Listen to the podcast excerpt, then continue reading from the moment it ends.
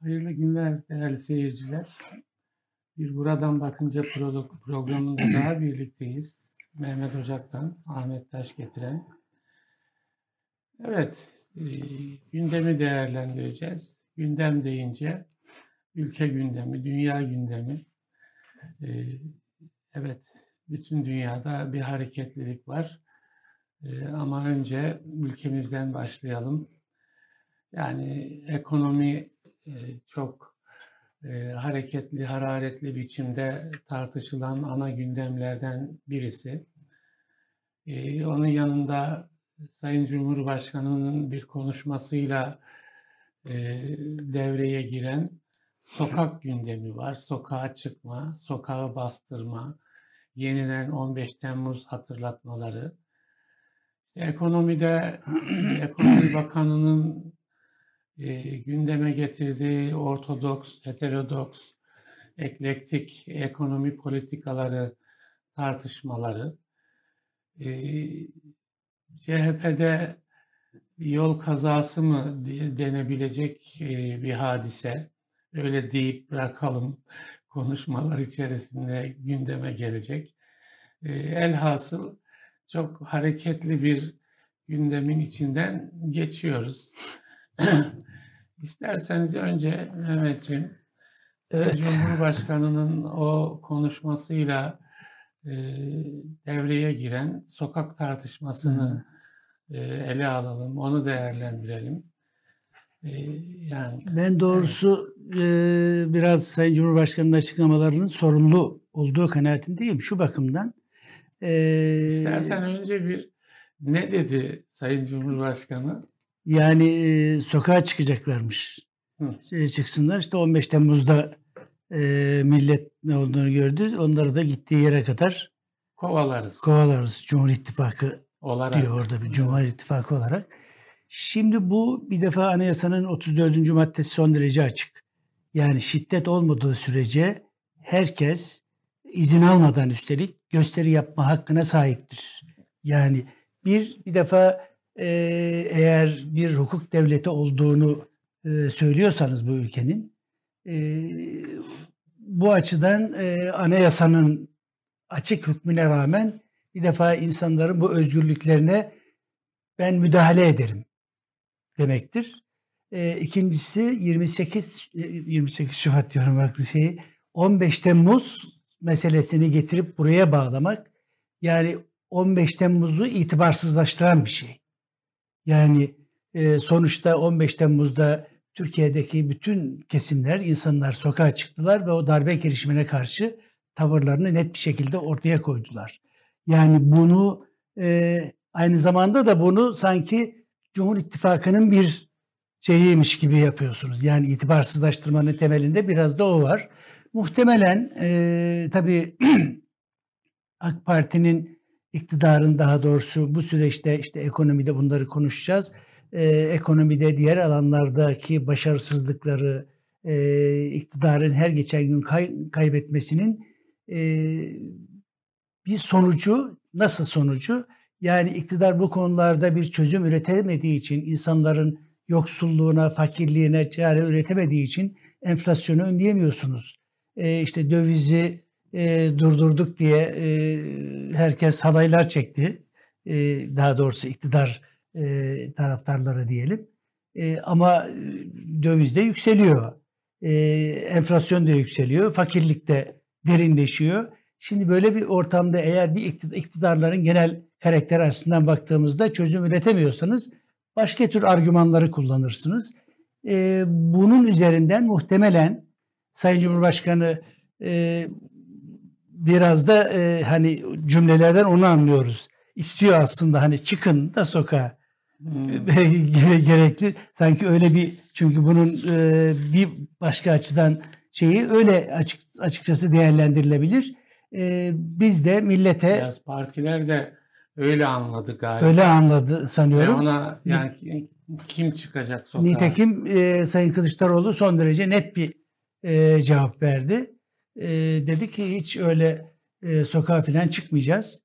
Biz sizi sandıkta evet. götüreceğiz. Yani iktidar da bu muhalefet bu anlamda son derece bana göre stratejik hareket ediyor ve e, Sayın Cumhurbaşkanı'nın bu konudaki argümanlarını da zayıflatıyor Evet, doğal olarak. Evet. Şimdi hani böyle olsun da millete de e, sonuçta bir takım e, sokağa çıkışlarda e, farklı şeyler olabilir. E, farklı tavırlar olabilir ya da araya bir takım e, farklı e, gruplara girip o işi sabote edebilir. Aha işte söylediğim buydu zaten. Bunlar Hı hı. sokakla meseleyi halletmeye çalışıyorlar. Dolayısıyla e, kendi konumunu da güçlendirmek, seçimlere yaklaşırken de bu tür bir e, yani siyasi bir kazanç elde etmeyi düşünüyor olabilir. Öyle de yorumlanabilir ama benim tabii esas bakışım şu. Nasıl hani faiz sebep enflasyon sonuç dediniz bir şey olmadı. E, sonucu da faiz sebep fakirlik ve yoksulluk sonuç oldu. Esas itibariyle bugün biraz yazmaya çalıştım aslında.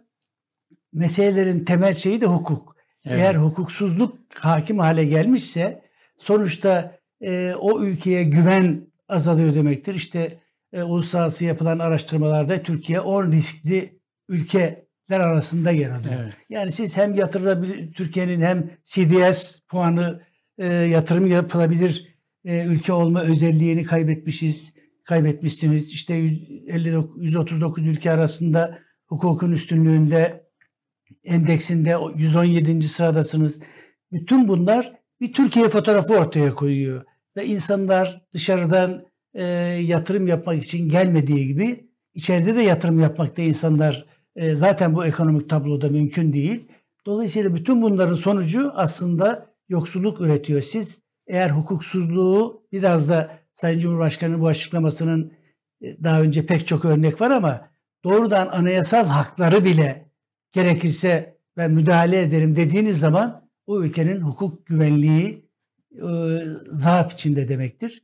Bu da Türkiye'nin tabii ki e, hem enerjisini hem de imkanları kaybetmesine yol açan bir durum. Şimdi e, ben önce şunu sanki görmek lazım. Yani herkes şaşırdı değil mi? Yani Cumhurbaşkanı böyle bir konuşma yapıyor. Yani birileri sokağa çıkacak. Ee, 15 Temmuz'a benzer biçimde sokağa çıkacak. Ve işte Cumhur İttifakı, Cumhur İttifakı yani AK Parti ve MHP kitlesi öyle diyelim.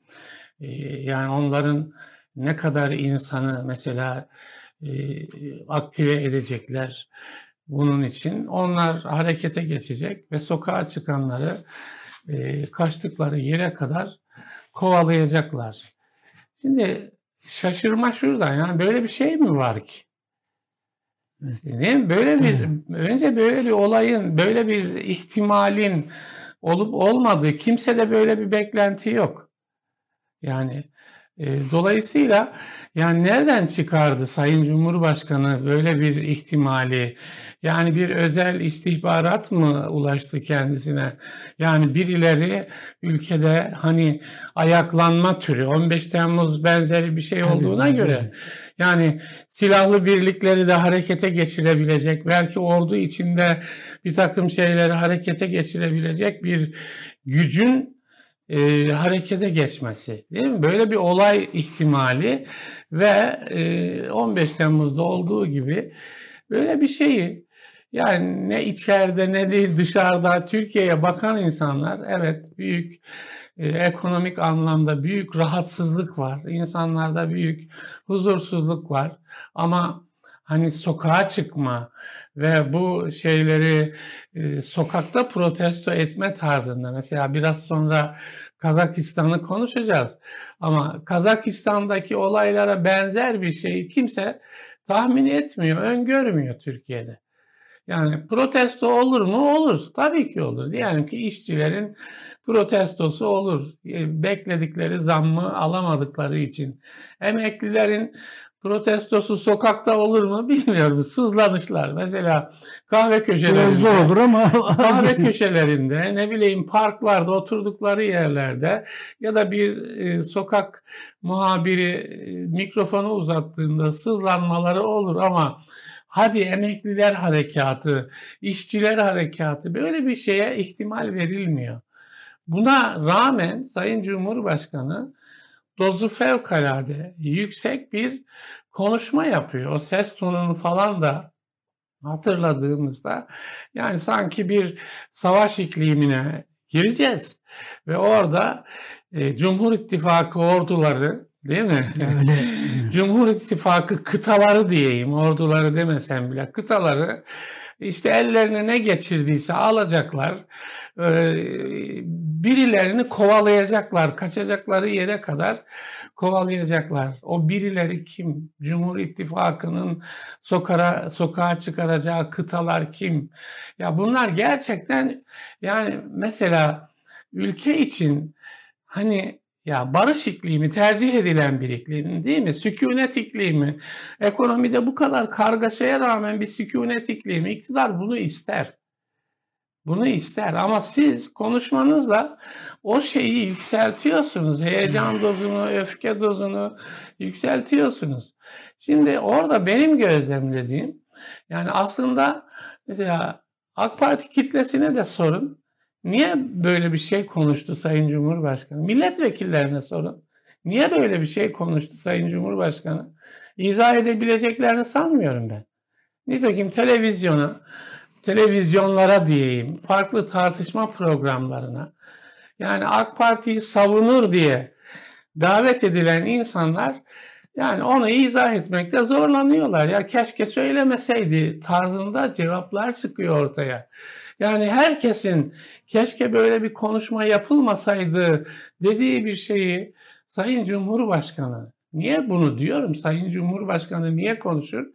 Ya ülkenin birliğini, bütünlüğünü, ortak ortak duyguları temsil eden bir insan olması gerekirken bunu nasıl söyler diye. Şimdi hak aramanın suç olduğunu söylemiş oluyor. Yani hak arayamazsınız. Geçen de partiden bir eski arkadaşlardan birisi aradı. Diyor ki ya böyle bir şey olur mu? Yani 28 Şubat'ta diyor başörtüsü için sokaklarda milyonluk e, özgürlük zinciri niye oluşturduk biz diyor. Niye yani, sokağa çıktık? Yani, tabii ki. Özgürlükler için, haklar için öz, ortaya çıktık. Yani iktidar şimdi ben artık kardeşim e, yani bu mantık 28 Şubat'ta olsaydı 28 Şubat mantığıdır bu diyor. E, orada olsaydı bizim o el ele zincirinin tamamını dağıtacaklardı. Yoksa dedi ki. bu bin yıl sürecek şeyin devam ettiren AK Parti bunu mu devam ettiriyor diye biraz espriyle evet. karışık. Dediği şu yani e, şimdi bunun da diyor ben artık iktidarım kardeşim hak arayacaksanız da herhangi bir şey yapacaksanız da ben izin verdiğim kadar ancak hak arayabilirsiniz. Bu bu demektir diyor. Yani e, Burada boşuna mı o zaman bu mücadeleyi verdik? Kitleleri yani Sayın Cumhurbaşkanı'nın kitleleri bu yönde motive etme çabasına girmesi. Tabii. Yani yani siz kahramansınız. 15 Temmuz'un kahramanısınız. Yani şey öfkenizi saklı tutun. Birileri meydana çıkabilir. Biz gene işte bunu böyle yapalım. Sen o dediğin şeye de çok katılıyorum. 15 Temmuz'u hakikaten aşağıya çekiyorsun. Tabii canım. Şimdi Yeni Kapı mitinginde yani bütün partilerin liderleri çıktı oraya. Evet. Yani Cumhuriyet Halk Partisi. Yani darbe girişimi e, AK Parti iktidarına karşı yapıldığı halde değil mi? Tabii tabii çok yani bir imkandı Türkiye yani aslında bunu, o ama ya evet oraya ben o zaman yazdım. Yani o fotoğrafın en e, çarpıcı tarafı Kılıçdaroğlu'nun o kareye girmesidir. Yani ortak bir mücadelenin fotoğrafı içine giriyorsunuz. Şimdi onu niye dağıtıyorsunuz? Onu oradan oradan şimdi Cumhur İttifakı ve karşıtları e, noktasına gelmiş olmakla zaten yani iktidarın e, Türkiye yönetimi adına çok ciddi bir zaaf teşkil ediyor. Yapmamak lazım bunu. Hep burada konuşuyoruz değil tabii, mi? Tabii, demokrasi... Yani Cumhurbaşkanının diliyle kamplaşma yapılmamalı. Bunu konuşuyoruz. Yani kim var kardeşim? Şimdi o şeyi besliyor bence. Yani Cumhur İttifakı'na katılan kitlelerin öfkenizi diri tutun, kininizi diri tutun tarzında bir algı oluşturuyor. Buna buna gitmemek lazım. Çok Türkiye'ye yazık olur. Onu söylemek istiyorum. Evet. Yani tabii dediğin gibi hakikaten yeni kapı Türkiye'de demokrasiyi güçlendirmek ve o havayı yani birlikte yaşama havasını da güçlendiren bir şeydi. O imkan maalesef heba edildi. E, işte o heba edildiği için bugün bu ayrıştırıcı dil daha güç kazandı. Ayrıştırıcı dil yani Sayın Cumhurbaşkanı mesela böyle bir şeyi hakikaten sizin dediğiniz gibi niye durup dururken söyler? Niye? Niye ihtiyaç var? Bir kimse birileri mi sokağa kaldı ki zaten Yani anlamaya çalışan hiç kimse anlamış değil yani. yani, niye sokağa işte e, o yüzden de artık yani niyet okumak değil belki ama e, herhalde ya kardeşim çıkın da şu bana da bir imkan verin. Siyaseten Aslında- zor durumdayım demek. Aslında bu mesela siyasi iktidar açısından ya kitleler çıksın yani içlerinde böyle bir öfke biriktirmek yerine seslerini duyursunlar. Yani aslında anayasanın o e, gösteri hakkı vesaire toplumun boşalmasının da bir e, aracıdır yani. Onun için konmuştur oraya. Yani toplum boşalmadığı zaman içinde biriktirir ve patlama ortaya çıkar. Ya bırakın işçi çıksın ya geçinemiyorum bununla desin. Emekli çıksın geçinemiyoruz de- desin. Yani hakikaten o insanlar ağlıyor ya.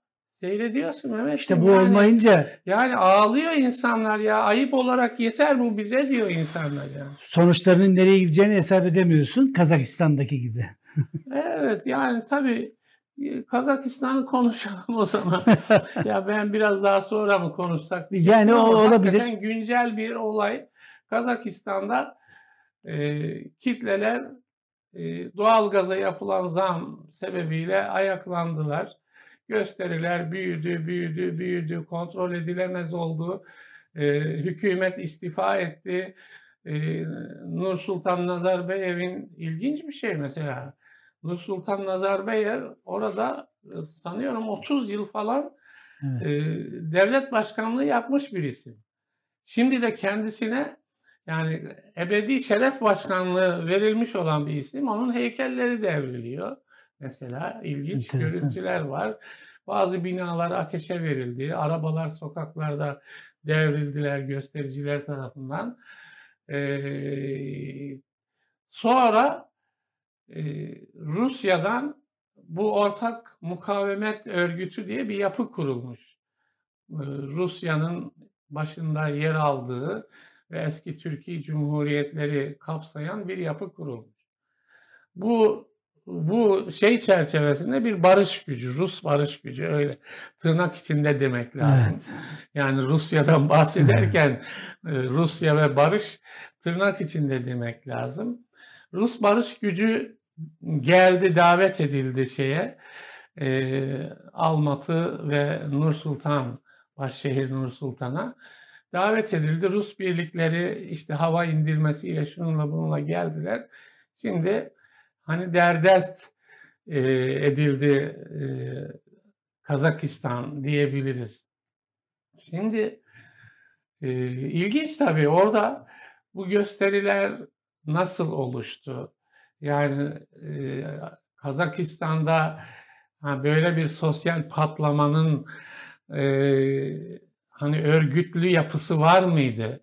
Yoksa başka bir güç e, bu hareketleri motive mi etti? Eskiden hani Evet. e, sarı ha- harekat yok bilmem şu Sarı harekat gibi e, şeyler vardı bir ara e, bütün küresel boyutta hani bizim Arap Baharı'na da yansıyan şeyler. E, öyle bir şey mi? Yoksa bir dış örgütün şeyi mi?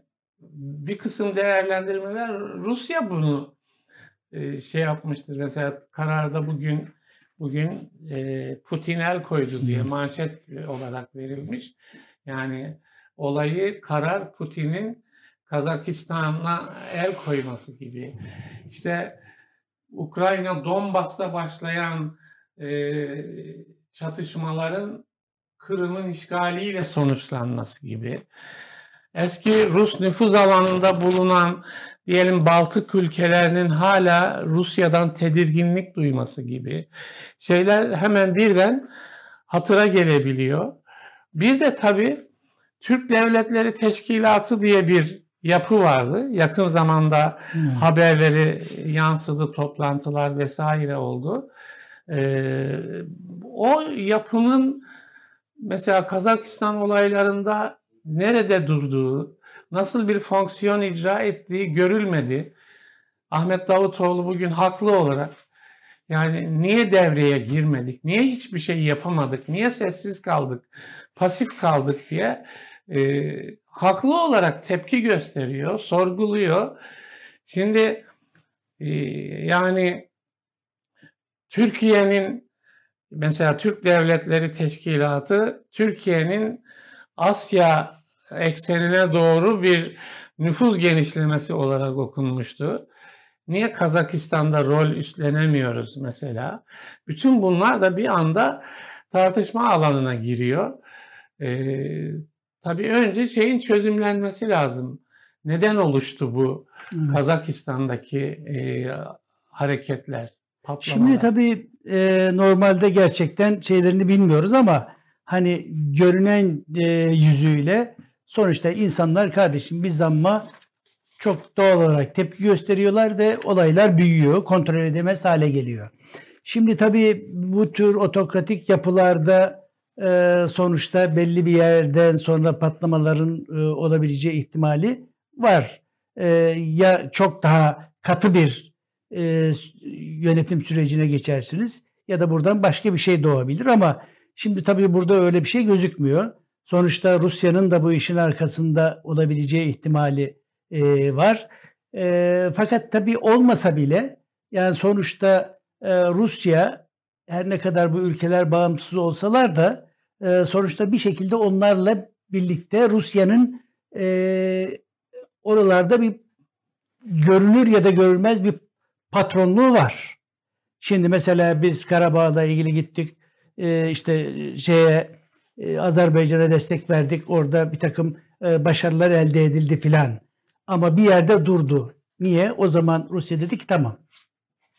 Rusya devreye girdi. Devreye girdi. Dedi ki bu- burada bitiyor ve e, orada Yani e, Aliyev'i Ermeni şeyini çağırdı. Değil çağırdı. mi? Ermenistan e, Cumhurbaşkanı çağırdı ve dedi masada oturdu. Ve biz mesela oralarda aktif rol almamıza rağmen e, askeri destek vermemize rağmen biz orada ol- yoktuk. Yani patron kimin masada olmasını istiyorsa onlar oldu. E, aynı şekilde mesela Kazakistan'la ilişkilerimiz çok iyi. Sayın Cumhurbaşkanı bir hafta e, işte Azerbaycan'da, bir hafta Kazakistan'da, bir hafta e, Türkmenistan'da e, mesela sürekli gidip geldiği ülkeler. Ama bu tür kriz anlarında Türkiye'nin e, oralarda esamesi okunmuyor. E, hatta yani gerçek gücü de yok. Bir- Biraz önce söylemiştim. Jirinovski'ye demişler ki bu Türkiye'nin Büyük Türkistan hayalinin bir sonucu olmasın filan gibi. Demiş ya onlar zaten geçinemiyorlar bile ekonomik krizden dolayı. Biraz tabii aşağılayan bir şey dil kullanmış. O Türkiye adına bu tabii Putin'in, Putin'in sözleri vardı.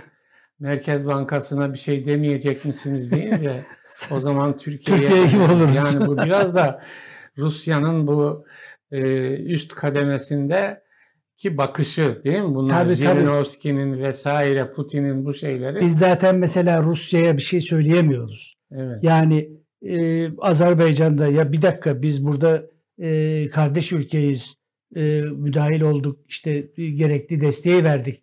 E, biz de masada olalım, nasıl konuşacaksa birlikte konuşalım. Ya da Kazakistan'la ilgili sesini yükselten buralarda e, biz e, müttefikimiz, birlikte hareket ettiğimiz ülkeler bunlar diye.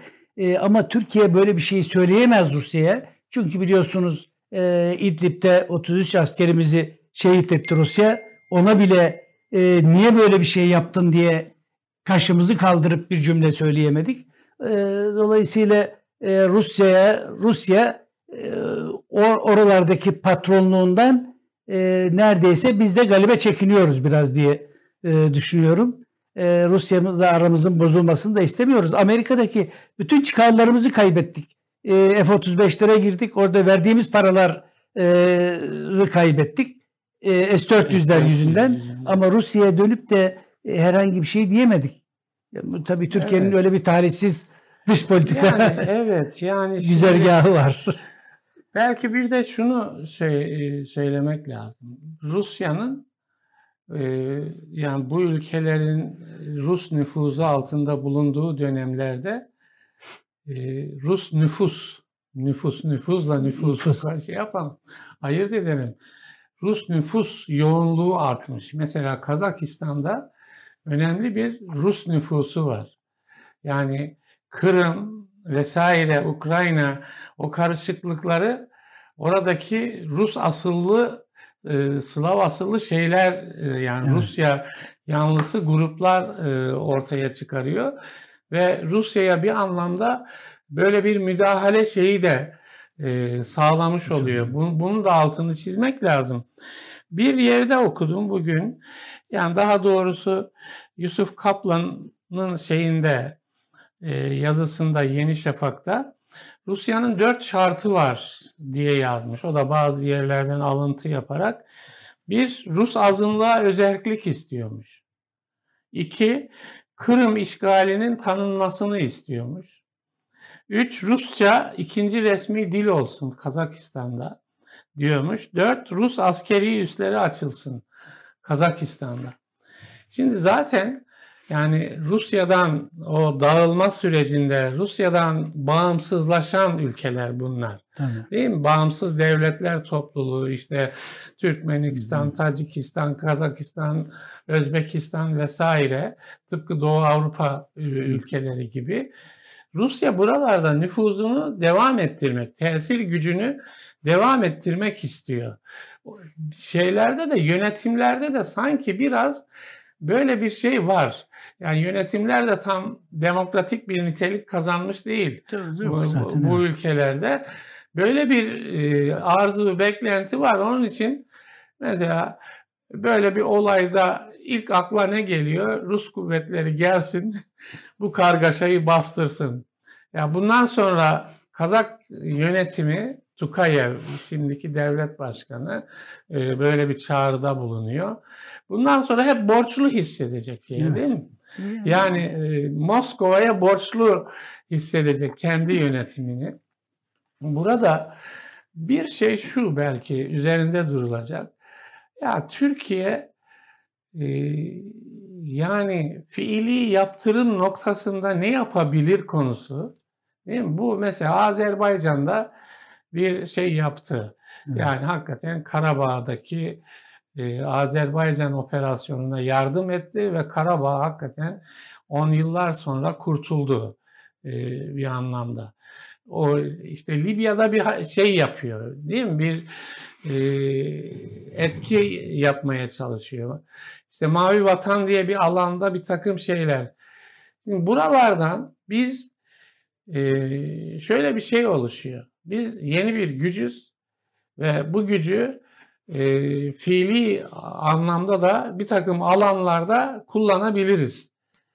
Yani bu yeni bir Türkiye çağı başlatıyor dünyada işte gibi böyle bir algı var ama güç kullanmak gereken diyelim ki Kazakistan'da biz devreye giremiyoruz. Oysa hani mesela Türk Devletleri Teşkilatı'na e, çok e, olağanüstü bir şey atfedilmişti, misyon atfedilmişti. Yani bakın işte bir ayağımız Asya'ya açılıyor böyle falan diye.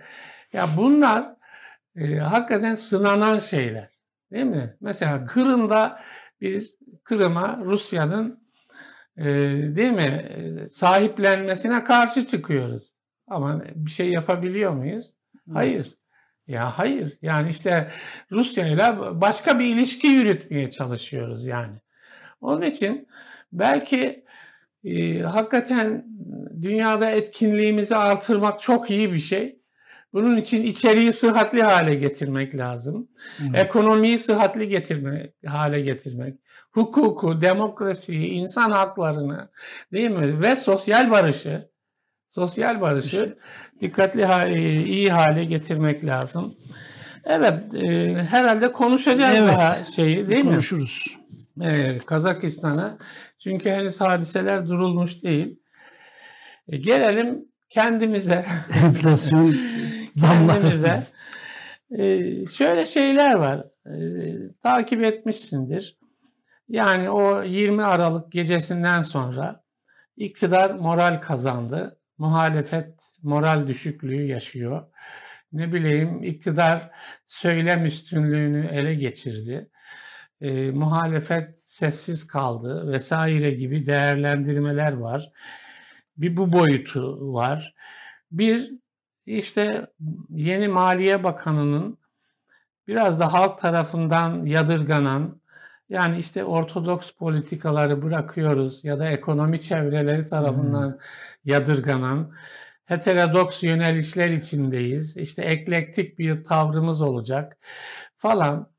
Bunlar bunlar biraz kafa karışıklığı. Yani ortodoksun, heterodoksun, eklektik ilişkilerin, yapı adımların ya bu e, enflasyonu düşürecek mi arkadaş değil mi? Yani şimdi soru bu. Yani faiz düşmüyor, enflasyon düşmüyor, dolar düşmüyor gibi yani ve vatandaş canı yanıyor yani. Ne yapıyorsun sen gibi soruyor. Evet bu var. Bir de şey var. Ee, bu TÜSİAD Başkanı bir şey dedi. Ee, yani ekonomi politikalar başarılıysa dedi, enflasyon, enflasyon niye düşmüyor? düşmüyor dedi. Değil mi? Yani e, bir de evet. evrensel ekonomik iktisadi kurallara uyalım artık. Uymak lazım. Şimdi tabii dedi. Mes- dedi. Evet. Yani mesele şu. Bence yani Maliye Bakanı'nın sözlerini çok doğrusu üzerinde durmaya önemsemiyorum. Şu bakımdan muhtemelen birisi e, yazmış vermiş. hani bunu görünce ya ne entelektüel adam falan böyle şey diye görüyorsun. Oysa adamın öyle bir özelliği yok. Ee, şimdi Tam gerçek... o özelliği yok. Ya işte bakkal diliyle konuşuyor şeylerine e, cevap ha, olarak cevap olarak yapıyor da işte demek ki e, fakat esas tabii yani gerçekten e, Türkiye bir ekonomik modeller denedi. Bütün modellerin her türlü işte Çin modelini denedi, Türkiye modeli dendi, e, ihracat artacak, yatırım artacak, e, cari açık kapanacak, her şey güzel olacak. Fakat bunun sonuçları e, yani bu enflasyon sonuç, e, faiz sebep, enflasyon sonuç politikaları sonuçta e, kardeşim bu faiz e, sebep ama pahalılık sonuça geldik. Şimdi bütün bunları yaparken tek şeyi iktidarın iktisadi kuralları filan itibar etmedi. Nas var, Nas dedi Sayın Cumhurbaşkanı. Nas bizim silahımız dedi. Ama yaptığı şey şu bence iktidarın. Nas deyip faizi artırdın. İşin özeti bu. Yani e, evet. e, düşün ihtiyaç kredileri 23'ten 28'e çıkmış. Tüketici kredileri 22'den %25'e çıkmış. E, işte mevduat faizleri 23. Yani normalde bankalara gittiğin zaman 23-26 arasında faiz veriyor bankalar. E, kredi faizleri de 35 ile 40 arasında. Yani evet. bu nasıl bir nas e, anlayışı? E, borçlanması. Borç, hazine borçlanmasında yani e, dünyadaki 30 arasında deniyor yıllarına göre. Ha, 10 yıllık borçlanma mesela 25 küsür filan. E, bütün dünyada Sayın Cumhurbaşkanı ilk hedefimiz e, ilk 10 ülke arasına girmektir e, tek hedefimiz diye. Oraya giremedik. O çok uzak bir hayal gibi gözüküyor ama esas bir şeye girdik. İlk e, yani kredi ya 10 yıllık borçlanmada en yüksek faizi veren ülkeler arasında ilk ondayız. 8. sıradayız. Evet. Yani diyor ki işte İngiltere'ye bakın, Amerika'ya, Almanya'ya, İsrail'e bakın. Orada faizler düşük. Evet düşük. Kim faizlerin yüksek olmasını ister ki? 0, 0, 25, 1 bizimle birlikte %25 olan Zambiya var. Evet. evet. Ee, bizden e, daha kötü olan 46 küsürle e, Venezuela, 49 küsürle de Arjantin var. Yani biz Zambiya liginde evet ilk ondayız. Yani öyle bakarsanız. Şimdi e, bütün bu tabloyu e, esas acı olan tarafı şu. E, TÜSİAD Başkanı'nın söylediği gibi iktisadi kurallar ne gerekiyorsa onları yapsaydı Türkiye, hatta hiçbir şey yapmasaydı, yani Evet. bu tür e, faiz sebep enflasyon e, sonuç gibi bir takım hayallere kapılmasaydı, bence e, şu anda bu noktada bunları konuşuyor olmazdık. En azından daha stabil bir e, durum söz konusu olurdu. Ama maalesef e, bu uygulanan politikalarla sadece faizi arttırdık. E, zamların, enflasyonun e, işte ekonomistler bundan sonra e, işte 40'lı 50'li enflasyonu enflasyonları görebileceğimizi söylüyorlar. E, dolayısıyla buradan gidişin bu gidişat hiçbir şekilde iktidarı mutlu edecek bir sonuç üretmeyecektir. E, O bütün e, Sayın Maliye Bakanı'nın şeyleri vardı ya işte onu duyunca işim e, şeyler Kıpır kıpır. kıpır kıpır oldu. Ee, evet öyle kıpır kıpır olanlar vardı. Onlar da halay çektiler. Ama o çok kısa bir sevinçti. Doları bütün arka kapıdan satılanlara rağmen nasıl 128 milyar doları arka kapıdan satıp Türkiye'nin e, hazinesini e, boşalttılarsa yine arka kapıdan satarak o gecede o gecenin hikayesi tabii çok farklı gerçekten. E, çünkü sonuçlar Merkez Bankası'nın e, verileri ortaya koyuyor ki şey yok. Yani dövizini bozdurup da e, bu kur garantili e, mevduata para yatıranların sayısı yüzde on civarlarında filan 90-100 milyarlık filan bir şey olmuş e, bu işe dönen. Ama bankalarda normal şeyde olan e, mevdu e, mudiler paralarını bu sisteme çevirmişler. Daha garantili. E, yani Yani faiz artı kur garantisi. kur garantisi. Dolayısıyla e, devlet Faizini alıyor gene. tabii Ondan faizini alıyor. Eğer bir şey olursa Evet. e, kur garantisinden de kazanmış olacak. Dolayısıyla bunun da bir başarı hikayesi ürettiğini söylemek mümkün değil. Zaten buradan bir başarı çıkmazdı ama sanıyorum e, bu konudan da çok mutlu değiller. Hatta bunun 3 ay sonra sonuçlanabileceğini bile iddia edenler var. E, çünkü tutmadı e, nihayetinde diye. E, o yüzden geldiğimiz yer çok yani o parlak geceyi değil. aslında uçurumun kenarından dönüş olarak ifade ediyorlar. Yani dolar 18 lira olmuş. 20 konuşuyor. 22'lik 22 liralar konuşuyor. Ee, yani Cumhurbaşkanına muhtemelen uçurumun kenarına doğru gidiyoruz efendim. E, ne yapalım? Faiz de söylenemiyor. Faiz artırılsın da söylenemiyor. Yani başka bir formül bulduk. Nedir o? Buna kur garantisi verelim ve e, bu faiz olmaz falan diye e, şey yapılıyor. O formül öyle devreye giriyor. Bir bakıma Cumhurbaşkanı yani e, ikna edilmiş oluyor. Yani şimdi o işlerliğini sağlayacak mı? Şimdi bir şey de buradan çıkıyor muhtemelen. Bu ortodoks, heterodoks e, ayrımı buradan çıkıyor. Şimdi ortodoks denen şey şu. Ekonomi bir bilimdir. Yani ekonomi camiası, ilim adamları veya diğer ekonomistler ya bir bilimdir. Bunun belli kuralları var. O kuralları uygularsan sağlıklı işler. Nitekim diyorlar insanlar. Yani AK Parti e, ilk döneminde ben de onu yazdım iki dönemi diye.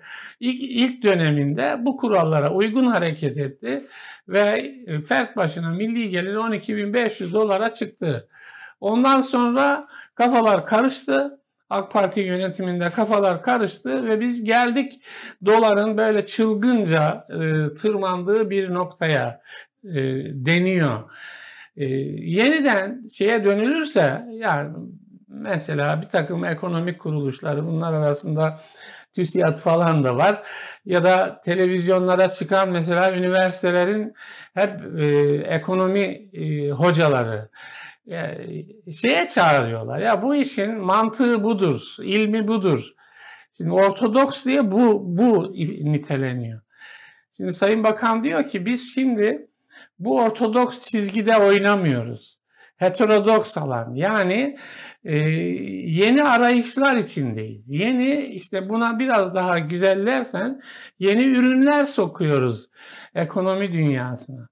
Şimdi o zaman da diyor ki eğer yeni ürünler sokuyorsanız ortaya bir başarının çıkması lazım. Ama o gözükmüyor. Yani henüz mesela enflasyonun yakın zamanda düşeceğine dair bir şey yok. Hani Merkez Bankası yüzde beşler enflasyon görmüş. Nerede o? Yani nerede o? Yani ortada bir kere yüzde e, ne bileyim e, 50'lerde bir şey var. Değil mi? Üretici endeksi var. Fiyat endeksi var. Üretici bu 80 şimdi. Şimdi 80. 80. Şimdi yani arada ne kadar fark var? Yani 40 puan fark var arada. Şimdi bu herkes biliyor ki şu mektepte Allah'ın her kulu biliyor ki bu üretici fiyatları süreç içerisinde yansıyacak tüketici fiyatlarına. Yani pahalılık azalmayacak, artacak. Hangi heterodoks yöntem ya da eklektik yani oradan buradan e, birbirine ekleyerek e, birleştirerek yapacağın yöntem bu süreci sona erdirecek? Yani insanlar e, aslında yönetimin yarını öngöremediğine inanıyor. Bu öngörülemezlik zaten güvenilirliği sorgu ortaya çıkarıyor. Güven, güvensizlik sorununu. O da ekonominin ana hastalığı olarak biliniyor.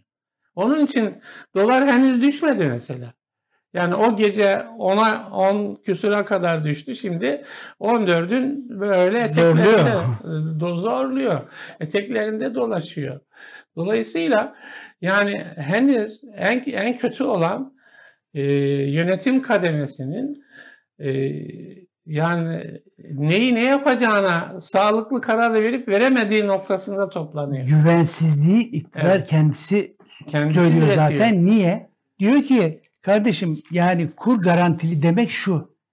Evet, Aslında ben de güvenmiyorum Türk parasına. evet. Siz güvenmiyorsunuz tamam ama işte güveninizi temin etmek için Ya bu reel bir Size- şey diyor. Ki size- Türk parasına güvenmemek reel bir durum. reel bir durum diyor. Size teminat veriyorum. Amerika'yı Amerikan dolarını teminat olarak veriyorum. Buna güvenin. Bana güvenmiyorsanız, iktidara güvenmiyorsanız, Türk parasının şeyine itibarına güvenmiyorsanız ben Amerikan dolarına güvenin. Yani böyle bir şey olabilir mi? Nasıl güven toplum nasıl güvenecek? O yüzden döviz düşmez. Bir de Mehmetciğim burada hani iş NAS'tan hareketleniyor ya. Sayın Cumhurbaşkanı e, NAS diyor. Bana kimse e, NAS dışında bir şey yapmayı önermesin diyor. Şimdi oradan hareket ettiğimizde mesela ilkesel olarak faizin e, sıfırlanması gerekiyor. Ha- ve e, yani halbuki siz prensip olarak yani Merkez Bankası %14'lük faizi taban olarak tutuyor zaten. Tutuyor. Ben de diyorum acaba Sayın Cumhurbaşkanı da bu faiz işine inanmıyor mu? Tereddütlerim var. Yani ilginç O, işte. o inansaydı tam sıfıra düşürdü. Yani fıkıhçılar şeye girdi. Nas deyince e, fıkıh, İslam hukuku hocalarının e, bakması lazım. Bir şey demesi lazım. İyi ya. Yani Nas'a göre hareket ediyorsa iyi. Yani bu defa o kur artı kura hibe diye formül buldular. Şimdi akıl durmuyor. Yani insanların sorgulaması durmuyor. Türkiye'de yani artık 10 yaşındaki çocuk bunları görür hale geldi. Diyor ki ya Merkez Bankası %14 faiz vermiyor. Yani siz bu artı hibeyi faizin üstüne bir gelir olarak vermeyecek misiniz? Yani normalde faizli işlemi besleyen faiz artı bonus tarzında bir şey uygulama yapmıyor musunuz? Kimi kime yani kandırıyorsunuz insanları. Bir de nas diye, nasıl buralarda araç haline getiriyorsunuz diye insanlar sorguluyor. Onun için yani ya ha- hakikaten İslami terimleri kullanırken de ya bunları kendi mesela yanlışlarımıza, kendi hatalarımıza bir makyaj olarak makyaj haline getirmemek gibi bir hassasiyet borcumuz var benim İslam'a karşı diye düşünüyorum. Bence AK Parti iktidarı dini çok yordu. Dini bu kadar yormamak lazım. Yani buna hakkımız yok. Peki şu konu Mehmetciğim e, şey oluyor. Yani iktidar moral kazandı, söylem üstünlüğü kazandı, muhalefet e, alternatif sunamıyor. Ama moral kazanması uzun gibi. sürmedi. Morali uzun sürmedi. Evet. Ya iktidar ben muhalefet bence e, tabii bu Orada beşli sorun, altılı sorun çalışmaları evet. galiba iyi çalışmalar yapıyorlar bu konuda. Evet. Ee, henüz şeyler çok net ortaya çıkmasa da parlamenter sistem konusunda filan e, bayağı ciddi e, hazırlıklar yapıyorlar. Yani o, o anlamda şimdi muhalefet tabii e, benim de beklentim mesela şu anda işte Deva Partisi de Gelecek Partisi de e, hemen bu ittifaka katılmalılar. Hem kendi oylarında bir farkındalık oluşacaktır, fark edecektir, artıracaklardır. Hem de ittifakın daha gücünü e, tahkim edeceklerdir. Yani e, aslında şu anda her ne kadar anketlerde çok iyi gözükmeseler de aslında e, Millet İttifakı'nı güçlendiren, güçlü kılacak olan devadır, gelecektir, saadettir aynı zamanda. Yani bunlar olmadan Millet İttifakı'nı güçlü bir ittifak olmaz. E, ama bir taraftan da onların kendi güçlerini de artıracak bir şey diye e, düşünüyorum. Yani birisi geçen gün şey söyledi. Bir sabah Sayın Cumhurbaşkanı kalkıp hadi seçim yapıyorum derse o yüzden hazırlıklarını inşallah buna göre yapıyorlardır diye düşünüyorum.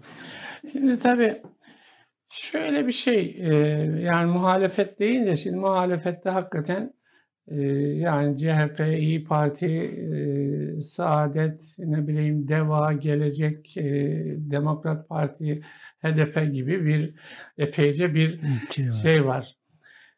Geçen şöyle bir ifade kullandı birisi.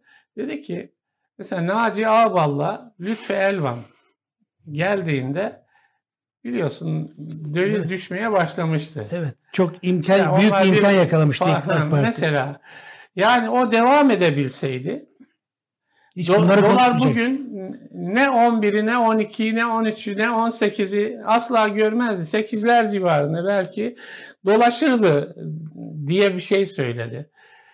Şimdi şöyle de bir şey düşünüyorum. Mesela Ali Babacan ve ekibi, Davutoğlu ve ekonomi ekibi yani yani şu anda ekonomiyi yönetiyor olsalar mesela Türkiye şu ekonomik e, şeyi e, savrulmayı diyelim, türbülansı yaşar mıydı?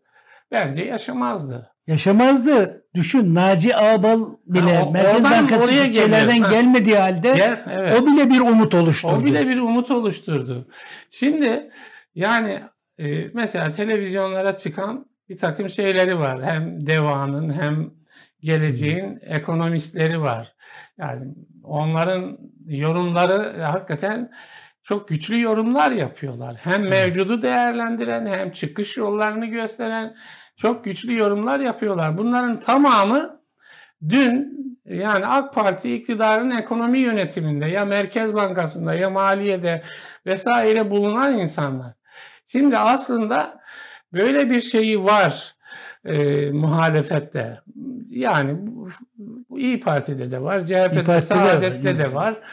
E, bu isimler var ama henüz e, belki birlik olamadıkları için yeterince şu ana kadar e, ortaya birlikte bir proje yani son mesela bir şeyi geliştirdiler zannediyorum e, yani güçlendirilmiş parlamenter evet. sisteme ilişkin bir takım ölçüleri oluşturdular. Altı parti temsilcisi. İşte ekonomide bunu yapacakları. Yani belki bunu şöyle okumak lazım. Yani insanlar e, mesela muhalefetten daha güçlü bir alternatif olarak ortaya çıkmasını bekliyor. Yani tamam iktidarda bir takım şeyler oluştu. Yani hakikaten ekonomi anlamında ciddi bir tıkanma söz konusu. Ve öyle anlaşılıyor ki bunun içinden bu yapıyla çıkmak mümkün değil. O zaman yani muhalefet bir şey söylemiyor ıı, şeyi değerlendirmesi ya yani güçlü bir tarzda alternatif sunma gereği Türkiye için e, böyle bir zarureti ortaya koymuş oluyor diye düşünüyorum ben. Evet, yani bu tabii e, bu ses daha birlikte belki söylenirse daha e, Evet. farklı yankı bulacaktır. E, Evet. O kesin. Şimdi şöyle bir şey, CHP'de yol kazası. yani muhalefet dedik ya, muhalefetin bir sorunu da e, yani e, CHP'nin yol yürüyüşü e, ne kadar insicamlı, tutarlı, ne kadar özde bir e, yönelişi ifade ediyor, ne kadar e, konjonktürel ya da değil mi? Ne kadar konjonktürel? Hangi alanda e, dindarlara yaklaşım alanında, e, dinle ilgili politikalar alanında, muhafazakar kitlenin duyarlılıklarını dikkate alma alanında. Şimdi şunu herkes biliyor, görüyor, e, ifade ediyor. Yani Kılıçdaroğlu e, CHP'nin yeni kitlelere açılması e, gibi bir derdi var. E, bunun da başlıca şeyi muhafazakar dünyaya yabancı bir CHP'yi ona o hassasiyetleri dikkate alan e, bir çizgiye yöneltme.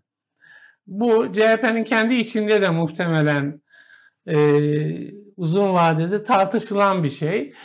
Ama kabullenilmiş gibi de gözüküyor. Yani Kılıçdaroğlu'nun çizgisine şu anda bir alternatif e, çıkmıyor. Ama bir gün e, Türkiye'de din hep tartışılır. E, din hep tartışılır. Yani siyaset alanında da tartışılır. Mevcut iktidar döneminde de e, çok tartışılıyor. Her gün bir konu çıkar ortaya. En son Milli Eğitim Şurası'nda 0-6 yaş grubuna değerler eğitimi ve din eğitimi konusu e, şey oldu. Böyle e, tavsiye olarak sunuldu. Diyanet de yine okul öncesi çocuklara Sıbyan Mektebi diye nitelenebilen çerçevede acaba din eğitimi e, verilsin gibi bir şey. Bunun bir pedagojik tartışması var. Bu, bu eğitim nasıl verilir? Verilmeli mi? Nasıl verilir? İkincisi de e, yani laiklik e, buna şey yapar mı? Kalktı Özgür Özel. Yani Özgür Özel CHP'nin hakikaten şey ismi yani böyle flash ismi. Yani en yırtıcı konuşmaları e, yapan, en yırtıcı eleştirileri iktidara yapan bir isim. Ama kalktı bu yönelişi e, orta çağ zihniyetinin e, çocuklara taşınması falan gibi niteledi ve tabii Evet. kıyamet koptu. Bizzat Sayın Cumhurbaşkanı çok ağır ifadelerle Özgür Özel'i şey yaptı. Şunu söyledi. Yani bu sözler hani karanlıkta ıslık çalarak geçiştirilecek sözler değildir.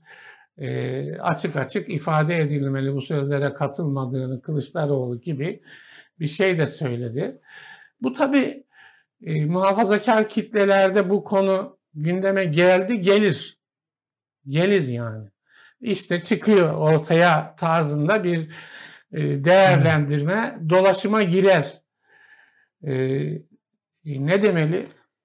Şimdi tabii gerçekten tarihsiz bir açıklama. Evet. Normalde eee, ben de baksam kişisel olarak eee 0-6 yaş grubu eee, çocuklarına eee, eğer bir şeyler söylenecekse ya da onlara gerçi onların ne olur sonuçta oyun olacak yani. Onların zihnine herhalde o şeyde çok büyük bilgiler filan aktaracak haliniz yok.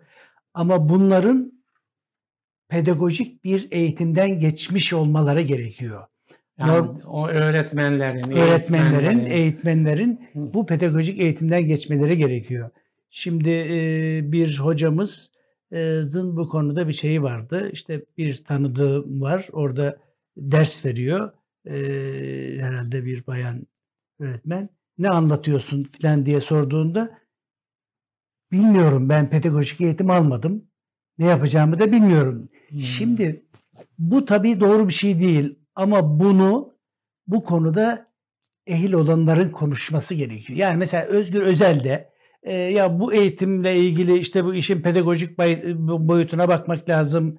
Ya hakikaten o yaşlarda nasıl bir eğitim verilir filan diye bir eleştiri şey yapabilir.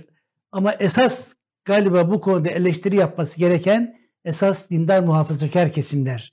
Yani onlar bu konuda daha e, gerekiyorsa eleştirel yaklaşmalı ama bu işi onlar sahiplenmeli. Tabii burada esas şeyin problemi e, CHP'nin geleneksel hafızası benim şey cümlem odur.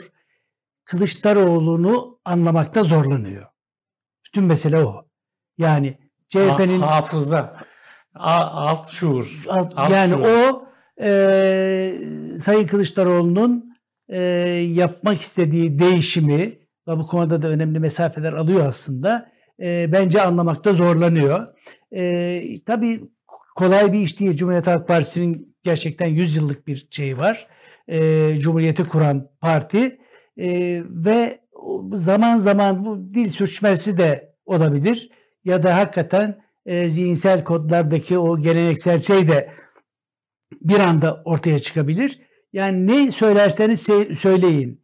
Yani orta çağ zihniyeti dediğiniz zaman tırnak içinde o kelime onun bu Türkiye toplumuna izah etmek mümkün değil. Ama tabii şöyle bir şey var ben hep eleştiriyorum. Bizim muhafazakar dindar kesimlerde de özellikle şu anda AK Parti hatta e, örnekleri oluyor zaman zaman e, Sayın Cumhurbaşkanı'na e, böyle peygamber mesabesinde değerlendirmeler yapan cümleler kuran bir yapı var.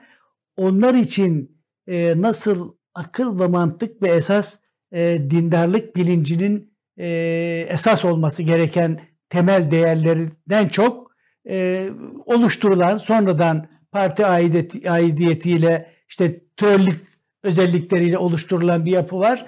O nasıl toptancı bir yaklaşım yapılıyorsa e, maalesef solun da özellikle e, bu yaklaşım e, Özgür Özel'in söylediği belki diz sürçmesi olabilir.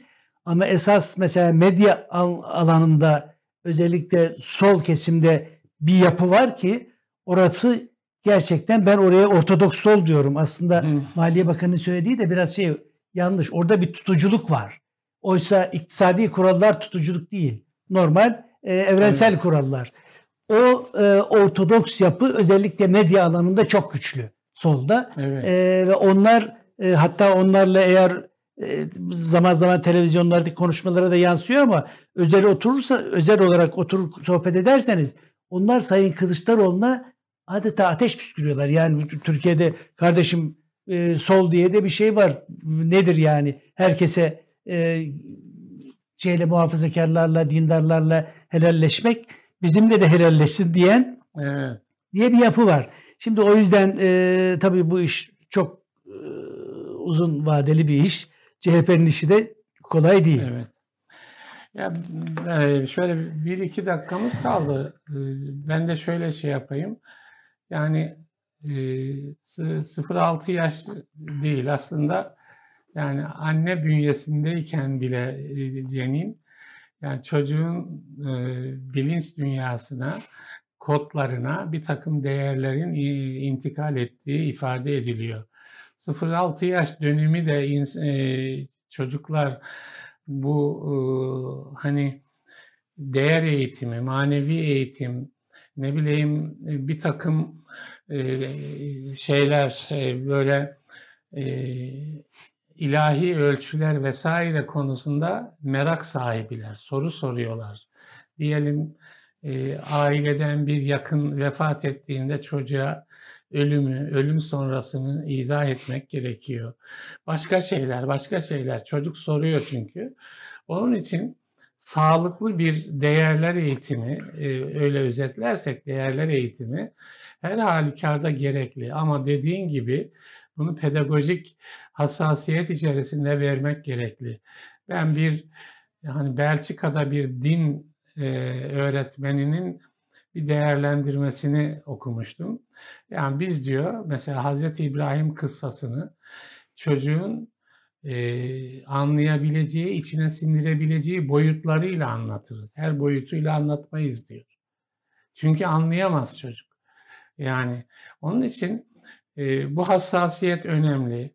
E, çocuğa bu manada eğitim verecek anne babaların öncelikle ya da öğretmenlerin Sıbyan Mektebi'ndeyse ya da e, okul öncesi eğitimdeyse anaokulunda vesaire eğitim verecek olanların pedagojik formasyonu hem bu konuları hem çocuk psikolojisini biliyor olmaları önemli. Ama yani e, ister refleks, ister dil sürçmesi diyelim. Yani Özgür Özel'in o çağ dışı zihniyet ifadesi her bakımdan sorunlu. Refleks ise e, ben daha sorunlu gördüğümü yazdım bugün. Çünkü hani bir anlamda içinizi e, disipline etmeniz gerekiyor. Yani bir takım e, yaklaşımları içselleştirmiş olmanız gerekiyor. Yani Kılıçdaroğlu'nun belki yapmaya çalıştığı da e, odur diye düşünebiliriz. Aslında herkesin illa e, işte muhafazakar kesimlerdeki gibi olması gerekmiyor. Gerekmiyor. Gerekmiyor. Herkes kendi düşünü söylesin ama fakat bunun e, işte dediğim gibi yani Türkiye'nin genel hassasiyetlerini dikkate alarak Başka tarafı yani orta çağ zihniyeti dediğinizde alıp götürüyorsunuz bütün kitleleri yani bilmem Aranızda orta kapıyı- çağa götürüyorsunuz. Bu bu haklı bir şey değil. Evet, e, sonuna evet geldik. bu kadar. Değerli seyirciler, buradan bakınca e, böyle gözüküyor işte gündemler. E, haftaya buluşmak üzere. Hayırlı günler diliyoruz efendim.